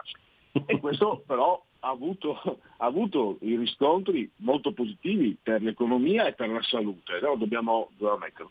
Ecco, per quanto riguarda il 5G e la sicurezza dati, tra noi, cioè tra l'Occidente, il nostro modo di pensare ai diritti, alla libertà, alla privacy, eccetera, e invece la diversa gestione che ha dello Stato la Cina, cosa può comportare? Cioè, ci sono dei problemi di intrecci anche a livello politico e anche a livello economico, no? Perché l'Unione Europea vincola il Recovery Fund allo Stato di diritto. Però cosa facciamo con la Cina? La Cina ci dice arrangiati e noi rimaniamo col cerino in mano. Ma qui il discorso deve essere molto chiaro. Allora, dobbiamo scindere tra quelli che sono rapporti di partnership tra democrazie liberali e quelli che sono rapporti commerciali. Allora, è di tutta evidenza che la Cina non è, come diceva lei, una democrazia liberale, ma è altrettanto evidente che è una realtà con cui noi possiamo e dobbiamo avere rapporti commerciali. L'importante è non mischiare le due cose. Devo dire che paesi come la Germania e la Francia, per esempio, si comportano in maniera limpida da questo punto di vista, ovvero cioè, una cosa è la Cina come Stato, che è una repubblica socialista a tutti gli effetti, anche se aperto ai mercati, e una cosa sono le democrazie occidentali. Allora è evidente che noi andiamo in affanno perché la nostra libertà è una dimensione sostanzialmente in cui lascia spazio alle persone di muoversi come giustamente vogliono, però i vantaggi sono talmente alti che nessuno penserebbe mai di ritornare indietro. Da questo punto di vista i dati sono da tutelare in maniera molto forte. Adesso è partito pochi giorni fa a livello europeo un progetto che si chiama Gaia X, che è sostanzialmente un progetto per creare una rete di soggetti europei per mettere su un progetto di cloud. Cloud cos'è? Il cloud è sostanzialmente un contenitore di dati dove vanno a finire tutti i dati nostri, delle nostre aziende e quant'altro. Perché è molto importante proteggere questi dati? Al netto della privacy nostra, voi pensate che gran parte del valore delle aziende in realtà sta proprio in quei dati, sta nella progettazione, sta nell'innovazione industriale, nelle invenzioni. E pensate cosa può succedere a un'azienda se quei dati vengono rubati, presi e quel know-how viene trasportato in un'altra realtà e quella realtà si mette a produrre le stesse cose che hanno progettato da un'altra parte a prezzi minori. Ovviamente quell'azienda muore, ha dei problemi. Allora questo è il meccanismo per cui diventa molto importante proteggere quei dati, diventa molto importante che l'Europa sia in grado di avere un sistema di controllo dei dati dei propri cittadini e delle proprie aziende, piuttosto che appoggiarsi su realtà che sono oggi solo ed esclusivamente o cinesi o americane. E che aspettative possiamo attendere da Biden? Ci sarà una discontinuità per quanto riguarda i rapporti economici tra Stati Uniti e Cina, secondo lei, oppure economia comunque omnia vicit? No, Biden non cambierà i rapporti perché il processo di competizione con la Cina è molto avanti e molto spinto, così come non cambierà i rapporti commerciali neanche con l'Europa per certi versi. Quello che cambierà sotto Biden sarà sostanzialmente l'abbattimento dell'idea di America First, ovvero l'abbattimento dell'idea che l'America debba porsi in una condizione di esclusione rispetto alle operazioni internazionali e al coinvolgimento internazionale, che da un punto di vista di Trump è stata un'idea forte, ma che da un punto di vista pratico poi ha creato più problemi che risultati. Quindi Biden sicuramente ritornerà all'interno del consenso internazionale a partire dalla firma dell'accordo di Parigi per quanto riguarda la parte della sostenibilità ambientale, e cercherà di rimettere in moto sicuramente i rapporti positivi con l'Europa. Detto questo, è da scordarci che Biden chiederà alle proprie aziende di pagare le tasse in Europa. Questo non succederà mai, questo fa parte delle dinamiche competitive e della capacità negoziale di noi europei. Noi europei siamo stati da questo punto di vista un po' addormentati nell'accettare un Far West digitale, e adesso ci stiamo svegliando e quindi dobbiamo recuperare un po' la trattativa. Però diciamo che la prospettiva di Biden è più una prospettiva collaborativa di quanto lo fosse in precedenza, e sicuramente sarà meno ondivaga e più lineare nella relazione. Detto questo, nessuno regala niente e quindi dobbiamo prepararci sempre. Siamo arrivati alla fine. Allora, ringrazio davvero ancora per la sua consueta disponibilità e chiarezza anche, perché si tratta di temi che diciamo non sono delle mie corde, non sono dei tuoi lavori, quindi grazie anche ai nostri ospiti come Rosario Cerra riusciamo a chiarire anche a beneficio degli ascoltatori quello che sta succedendo a livello economico. Ricordo Rosario Cerra, presidente del CED, Centro di Economia Digitale dell'Università Sapienza di Roma, e anche nuovo collaboratore delle Formiche.net. Dottor Cerra, la ringrazio e risentirci davvero a presto. Grazie a lei, buona giornata. Ehi, hey gringo, entra nel saloon di RPL tutte le domeniche a partire dalle 22. Country and Folk Club con RPL, la tua radio. Stai ascoltando RPL, la tua voce libera, senza filtri né censura. La tua radio.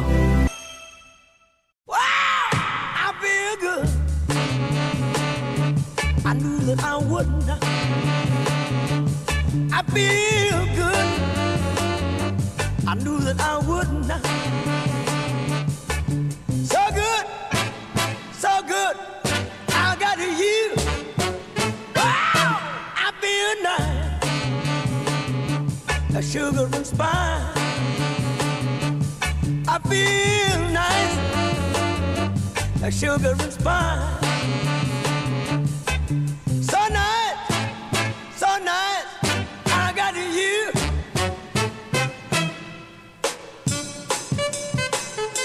When I hold you in my arms, I know that I can't do no wrong. And when I hold you in my arms, my love won't do you no harm. And I feel nice, that sugar and spice. I feel nice, like sugar and spice. So nice, I got you. When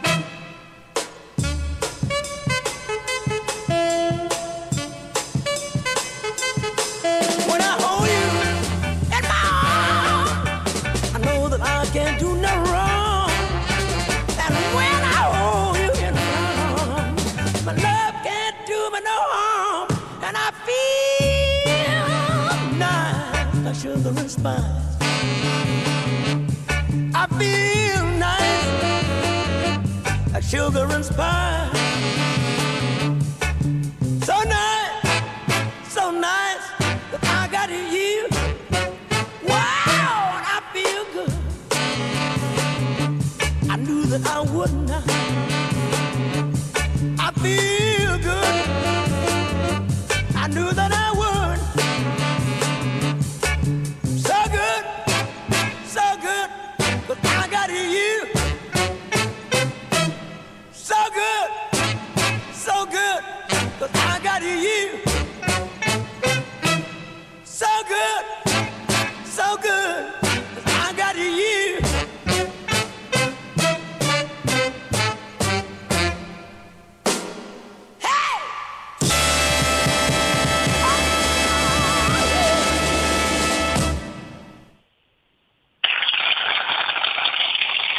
E non si sbaglia con James Brown, grazie naturalmente al grande Giulio Cesare Canaglia, assiso sulla tavola di comando e regia tecnica, in simultanea con noi quando sono stoccate le 16.02. Tra poco il prossimo ospite Giorgio Gandola, e vediamo insieme qualche sondaggio in linea aperta, se volete o se voleste intervenire lo potete fare naturalmente in totale libertà. Sondaggio fiducia nei leader, questo è un sondaggio EMG. Meloni 41, Conte 38, Salvini 34, Zaia 34, Bonaccini 30, Zingaretti 27, Berlusconi 26, Toti 24, Calenda 23, Renzi 15, Crimi 10. Fiducia nel governo 36 tramonto abbastanza e invece 51 negativi, 13 non rispondono. È d'accordo sulle chiusure natalizie? Sì, 31, no, 53, 16, non sa chi vuole andare in gita. E questo è un altro sondaggio EMG, vediamo un po', Lega 24,4, PD 20,3, Fratelli d'Italia 16,4, Movimento 5 Stelle 14,3, Forza Italia 7,1, Italia Viva 4,3, Azione Calenda 3,8.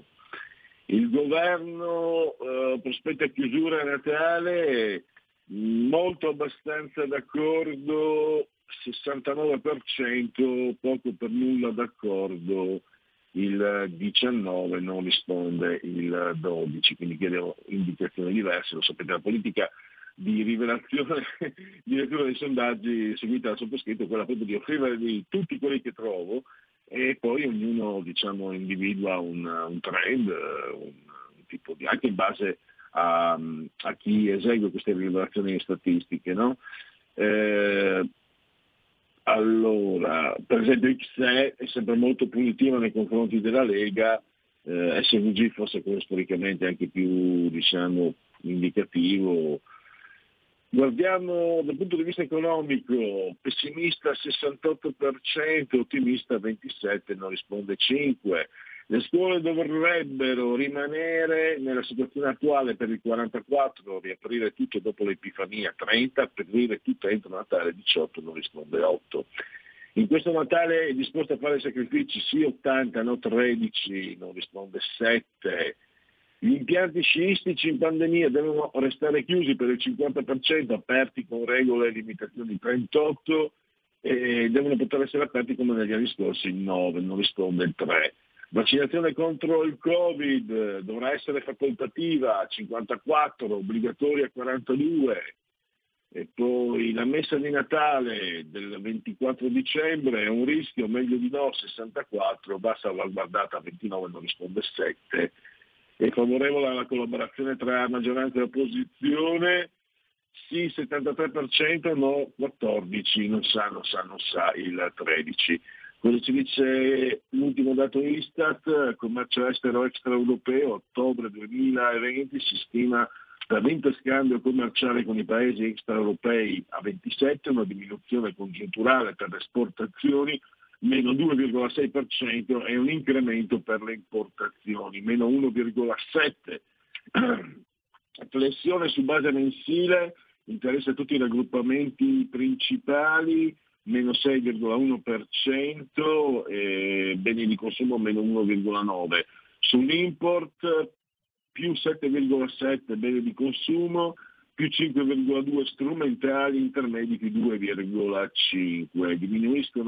Diminuisce l'import dell'energia, meno 2,7%, e di consumo non durevoli, che sono meno 0,5%.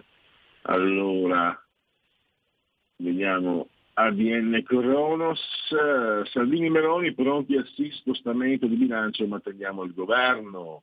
Salvini, Bertolaso sindaco di Roma, ne sarei felice. Calabria, Salvini, Gnocco commissario, una follia. Salvini, non hai fatto proposte ma sul scostamento non ci dicono nulla.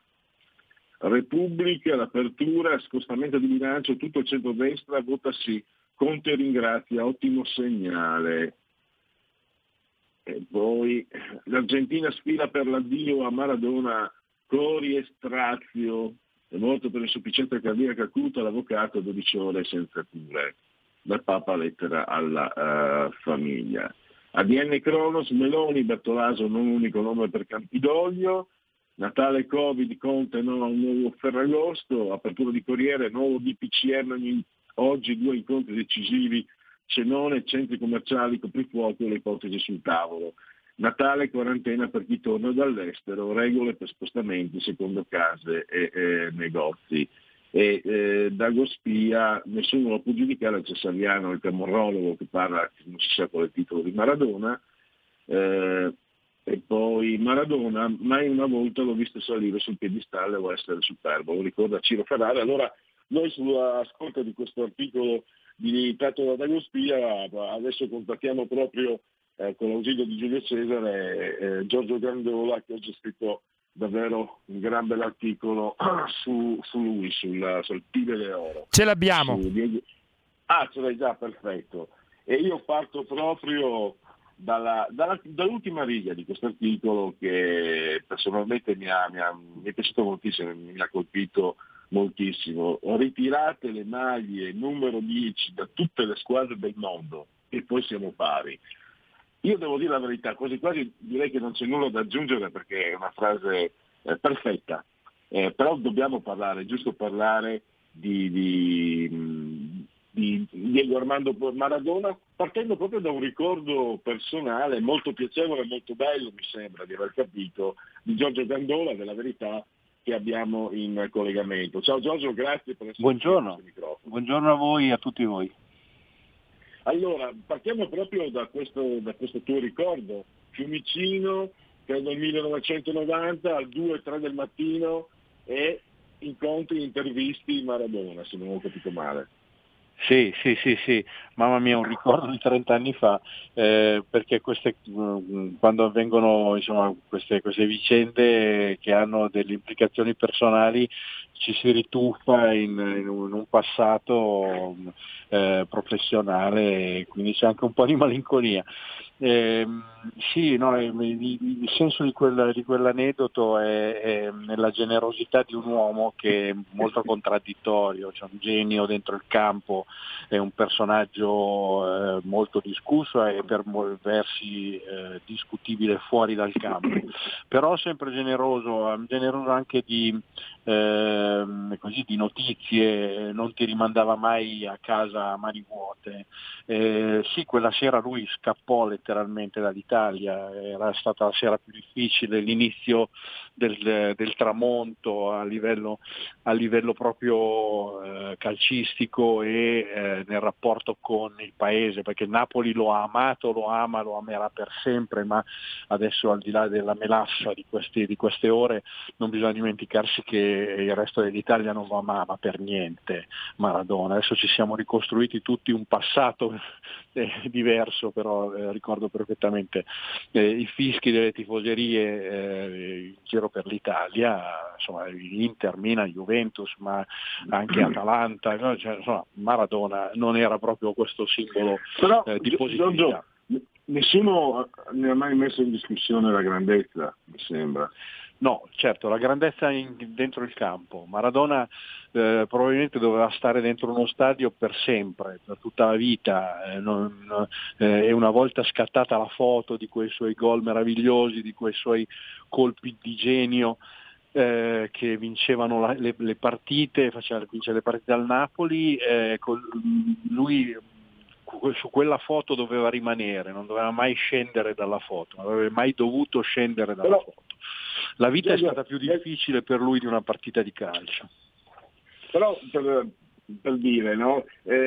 Io ho tesserato Vega, per anni ho lavorato per il quotidiano La Padania.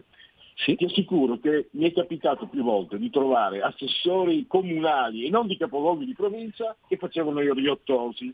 Tu trovi quello che in quel momento probabilmente è la persona più popolare del pianeta, sei un giovane cronista e lui cosa fa? Dice va bene, sì, dai, sei stato qua adesso, e ti dà non 5 minuti, ti dà un'intervista da una pagina. Ma certo, guarda, era un altro mondo, allora i giornalisti potevano avvicinare i campioni, non c'erano i filtri di 10 uffici stampa, non c'erano interviste preordinate con domande vagliate dal direttore generale del club. E allora Maradona scappava dall'Italia, se ne andava con l'Argentina che aveva appena perso la finale contro la Germania a Roma, inseguito dai fischi di 80.000 persone, andava a Fiumicino. E io sono andato a Fiumicino dietro il pullman. Tanto finale rubata. finale rubata per un rigore. Il rigore era dubbio, però anche oggi ce ne sono, per cui ci sta nel mondo del calcio, in una partita così discutibile e discussa. Comunque io sono arrivato a Fiumicino, sono andato alle partenze internazionali, sono riuscito a entrare, era l'una di notte, forse anche le due, lui stava dormendo in sala d'aspetto mentre attendeva il volo per Buenos Aires, sarebbe partito alle 7 di mattina, lui dormiva in mezzo alle valigie, c'erano altri giocatori nei divanetti vicini e io mi sono messo di fronte a lui e ho rispettato il suo sonno, anche perché ero preoccupato dall'idea di svegliarlo e dalla sua reazione, era abbastanza arrabbiato quando è uscito dallo stadio. A un certo punto lui si è svegliato, sono state le 4 di mattina, ha aperto un occhio, mi ha visto lì di fronte e mi ha chiesto cosa vuoi, io avevo il taccuino e la penna e gli ho detto sono qui per l'ultima dichiarazione, l'ultima parola prima di partire, dopo quell'amarezza della partita, della finale persa, dei fischi, e lui mi ha detto tu stanotte non dormi, sono le 4 di mattina, hai perso il sonno per me, non bastano due parole, e ha parlato per un'ora, io le ho fatto domande, lui ha risposto a cuore aperto, ne è uscita una pagina di intervista esclusiva sul giornale, allora facevo l'inviato per il giornale di Montanelli e niente, quello è un ricordo per me indelebile, solo un altro grande campione, ma ecco, di testa e di cuore. Mi ha dato la stessa sensazione, in questo caso era un brasiliano, Ayrton Senna, era uguale, il suo approccio con la stampa era lo stesso. Ayrton Senna sembrava più, però chiuso, più... Mi sorprende, sì, questo, ma sì, detto da te è vero, sì, so, guarda, so lui, è vero. Senna aveva un carattere più, sì è vero, più chiuso, più riservato, arrivava da una famiglia diversa, aveva un'educazione diversa, però era ugualmente generoso, mentre tu Schumacher... Tu scrivi che Maradona è l'unico brasiliano che stima è proprio Senna, hai scritto. Sì, più di Pelé, sì, lui lo stimava Ayrton Senna in modo assoluto, perché come lui, quando era sul pezzo, quando si sedeva in automobile, esattamente come quando Maradona entrava in campo, dava tutto, dava l'anima, era un genio, ma si spendeva totalmente per la squadra, per i tifosi, esattamente come Ayrton Senna, per i meccanici, per il club, per il team, insomma erano persone dal cuore grande. Sì. Ecco Giorgio, ne approfitto anche della tua esperienza e conoscenza. Gioco apposta, sono appassionato di calcio, ho amato tantissimo Maradona anche se tifo Inter. Due considerazioni tecniche. La prima, che secondo me Maradona è l'unico, di solito anche i grandi giocatori corrono incontro alla palla, a me dava l'impressione che la palla andasse da lui, come un gattino a fare le fusa, l'impressione sì, che ho sempre avuto. Poi l'idea è che per il suo modo di stare in campo, per la sua idea, anche se non avesse avuto quei piedi sarebbe stato comunque un giocatore importante. E poi un ricordo che ho scoperto essere condiviso: Mondiali 2010, lui è allenatore della nazionale argentina, spiovente fuori campo, arriva a fianco della panchina, prima che la palla tocchi terra lui la stoppa con l'esterno del mocassino e senza farla toccare terra la consegna tra le braccia del giocatore avversario per la rimessa laterale, che lo guarda stupito. Quello è stato il più bel gesto tecnico dei mondiali 2010, che non sono stati così male, gli vinti la Spagna, e questo per me è stato il più bel gesto tecnico di tutto il mondiale. La mia compagna, che è appassionata di calcio, aveva la bocca spalancata come il giocatore dell'avversario dell'Argentina, fa questo. Sì, lui palleggiava per decine di minuti con un'arancia senza farla cadere, ma ecco, non vorrei che poi sembrasse il Maradona giocoliere come il suo tratto distintivo. In realtà lui, hai ragione, accarezzava la palla sembrava che volesse bene a lui più che agli altri 21 in campo, ma questo perché lui prevedeva capiva un attimo prima, e questa è la sua genialità calcistica, lui capiva esattamente un attimo prima dove sarebbe finita l'azione, dove sarebbe finito il pallone, che tipo di soluzione poteva trovare per portare un colpo di genio, un gol, qualcosa per far vincere la squadra. Questo era Maradona, insomma. E poi non abbiamo visto in nessun frangente un giocatore di calcio, ma neanche al di fuori del calcio, neanche un politico, diventare re. Napoli non è una città, io non sono amante di Napoli, poi sono furlai, non so neanche dove sia, i napoletani, ma Napoli, come lo vedo io, è un mondo, non è solo una città, non è semplicemente una città, è un mondo a sé bastante, che gli piace piangere il morto, come diciamo noi, così ci fottono, chiagne e fotte, però è un mondo che possiamo condividere, no? Amare, non amare, sicuramente è un mondo molto molto molto molto interessante. Diventare re di Napoli ha un valore speciale, credo, no? Non abbiamo visto nessuno da nessuna parte. Negli anni 90, in questo caso, 80, sì. In questo caso è importante anche il palmarès, cioè Napoli non ha mai vinto lo scudetto prima che arrivasse Maradona. Maradona ha fatto vincere Napoli, quindi ha fatto innamorare la gente con le sue giocate, ma perché queste giocate non erano mai fine a se stesse, erano sempre funzionali alla vittoria. Maradona per questo non va giudicato come giocoliere, ma come grande leader. Lui era anche un leader politico dal punto di vista psicologico. Prima della partita contro l'Italia, la famosa semifinale mondiale di Italia 90, lui dice una cosa assolutamente furba e importante per il popolo di Napoli. Lui dice: per 364 giorni all'anno gli italiani, l'Italia come paese detesta Napoli e i napoletani, ma nel 365esimo giorno, che sarà sabato, chiederà l'Italia ai napoletani di tifare per la maglia azzurra, e invece i napoletani tiferanno per me. Questo è un discorso politico, assolutamente politico. Voleva spaccare la tifoseria. Questo dà l'idea appunto di un uomo, secondo me un uomo senza pari anche fuori dal campo, nel bene o nel male, però ha dimostrato di avere, io ho detto, ho scritto che ha sbranato la vita come solo gli dèi possono fare, noi comuni mortali la vita un po' di zucchero sul cucchiaio di tanta merda, lui l'ha sbranata nel bene o nel male.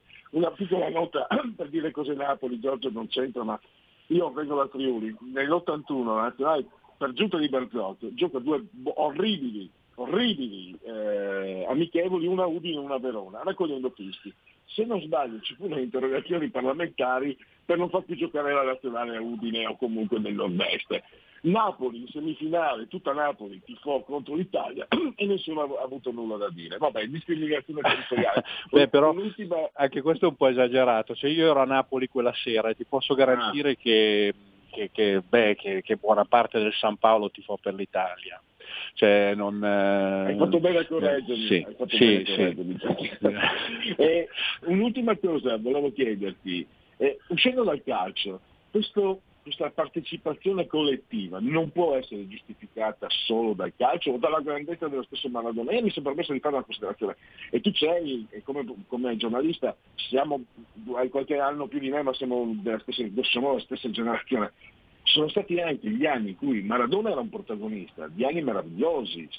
Lasciamo stare il rampantismo meneghino che ha distrutto i cervelli della nostra generazione. Erano anni in cui si usciva dalla crisi del petrolio, erano anni in cui gli operai come me di allora mettevano in tasca i primi soldini, dicevo agli ascoltatori, il mio collega si comprò la Golf addirittura dell'87, erano anni in cui le ragazze abbassavano le scollature e accorciavano le gonne, in cui i ragazzi si guardavano allo specchio per piacersi, gli anni in cui si usciva dai pantaloni a zampe d'elefante, gli anni in cui si usciva dagli anni di piombo, dal brigatismo, gli anni in cui si usciva dagli eccessi del politicismo, di un impegno politico francamente soffocante, nauseante. Quindi sono stati anni anche, cioè Maradona secondo me, questa è la mia idea, lo ricordiamo con tanta partecipazione come sto facendo io adesso, non solo perché sono appassionato di calcio, ma perché appartiene a un ricordo di anni che adesso sono tanto lontani. Io non dico che si debba vivere di rimpianti, però i ricordi ci fanno buona compagnia, soprattutto quando ci sono anni difficili come questi. Sì, era un periodo molto bello, c'è un certo romanticismo nel ricordarli, però tu hai fatto un passaggio importante, finivano gli anni di piombo, l'Italia usciva dalla notte della Repubblica, per cui aveva anche voglia di star fuori la sera, di svagarsi, di rompere gli schemi. Maradona dal punto di vista sportivo era perfetto per esaltare questa voglia di divertimento, perché lui era un grande calciatore molto divertente, e infatti c'era anche la contrapposizione perfetta fra un grande allenatore matematico, il primo algoritmo vivente della storia del calcio che fu Arrigo Sacchi, con il suo Milan stellare e meravigliosamente perfetto, cioè tutto era al suo posto in quel Milan, no? Tutti giocavano con dei ruoli precisi e con una funzione assolutamente dedita alla vittoria. Dall'altra parte c'era lui e spesso vinceva lui, perché poi potevi prevedere tutte le variabili di una partita, ma non potevi prevedere il calcio di punizione di Maradona o i 3 dribbling a far sedere i difensori e a mettere la palla nell'angolo. Possiamo dire, Giorgio, non so, o tu sei milanista forse? Ma no, a me piacciono le squadre di Milano, perché essendo milanese guardo con simpatia sia l'Inter che il Milan. Possiamo dire Maradona come Caravaggio e Van Basten come Raffaello. Ah beh, sì, io sono interista, ma Van Basten io... Sì. Cioè, Maradona... Ma Van Basten è stato anche lui grandissimo. Maradona era sì, Maradona Caravaggio ci sta, perché è un maledetto, cioè un meraviglioso, un genio maledetto, quindi ci sta, è perfetto. E con Van Basten io ho un altro aneddoto personale che ti fa capire la differenza assoluta fra i due fuori dal campo. Abbiamo un appuntamento con lui a Milanello per un'intervista, lui non aveva voglia di rilasciarla e io alle 4 di pomeriggio, quando l'allenamento era finito da tempo, ho chiesto al massaggiatore dove fosse Van Basten, perché avevamo un appuntamento, e il massaggiatore mi ha detto: ma guarda che è uscito da una porta secondaria mezz'ora fa, aveva la sacca da golf e mi aveva fatto insomma il dribbling. Si era negato all'intervista e se n'era andato a giocare a golf. Maradona non l'avrebbe mai fatto, uno era olandese e l'altro argentino. E con questo chiudo. Il tempo è volato, grazie a Giorgio Gandola della Verità e a risentirci presto. Grazie davvero. Grazie a voi, buona giornata. Ultimi 3 minuti del punto politico per i giocatrici in commemorazione alle ricorrenze del 6° giorno di primavera, mese del calendario repubblicano, 331° giorno dei Gregoriani, per i Gregoriani, non con 34 alla fine, mamma mia, per tutti è un venerdì, no, è un giovedì, giovedì 26 novembre, anno domini 2020. Nel 43 a.C. il secondo triumvirato si costituì formato da Ottaviano Augusto, Marco Antonio e Marco Emilio Lepido. È un ricordo ai miei tempi si cominciava a fare in terza elementare, questi sono i primi ricordi che avevo in interrogazione. È una parola molto interessante. Filippo Turati, l'ariano socialista. Poi abbiamo Don Luigi Sturzo, il principio della sussidiarietà orizzontale, Eugène Ionesco, il rinoceronte, prendi un cerchio perfetto, accarezzalo e avrai un ciclo vizioso, una sua frase. Poi parlavamo di calcio, Sgub, Dengue, Aldo Biscardi, e poi la grande Tina Turner, davvero posso dirlo, ma senza essere tacciato di sessismo, sono gli piacciono le donne, non è una giaguara, si può dire, no, è troppo esagerato. Devo dire però che Tina Turner mi ha deluso quando sono venuto a sapere che ha avuto una liaison con Aragozzini, cioè Aragozzini era più brutto di Cerruti degli Squallor, cioè, è talmente brutto, Aragozzini fa spavento, Tina, per piacere, cioè una donna così meravigliosa con Aragozzini, mamma mia.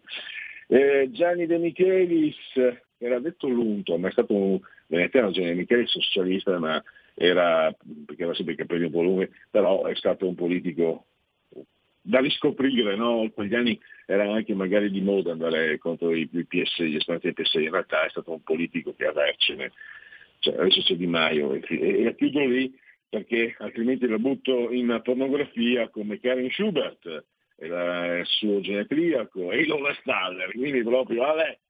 E no, non c'entra Paola Pireddu, Pamela Prati, Showgirl, e poi Tommaso Labate, una giovane leva del giornalismo, io trovo interessante, e quindi tra l'altro buon compleanno a lui. E chiudo con ho messo sul mio profilo Facebook, ho messo proprio la settimana scorsa, non sapevo che cadesse il genere che volesse, fammelo trovare, ecco qua. Vediamo se si apre, non si apre. Cioè, è il genetriaco di Charles Monroe, Schultz, i Peanuts, Charlie Brown, Snoopy, e quindi voglio chiudere veramente con un grandissimo genio. La vignetta Snoopy, sapete che tanti personaggi fa anche lo scrittore, e scrive Snoopy sulla sua cuccia e il sole tornò a splendere come non aveva mai spleso, splenduto. Piove. Grazie a Giulio Cesare che non è stato sull'autolla di Energia Tecnica, segue il grande Marciano Pinti, il suo spaventosamente fantastico Rebelot. Grazie a tutti per aver scelto RPL, la vostra voce, la vostra radio. Avete ascoltato Il Punto Politico.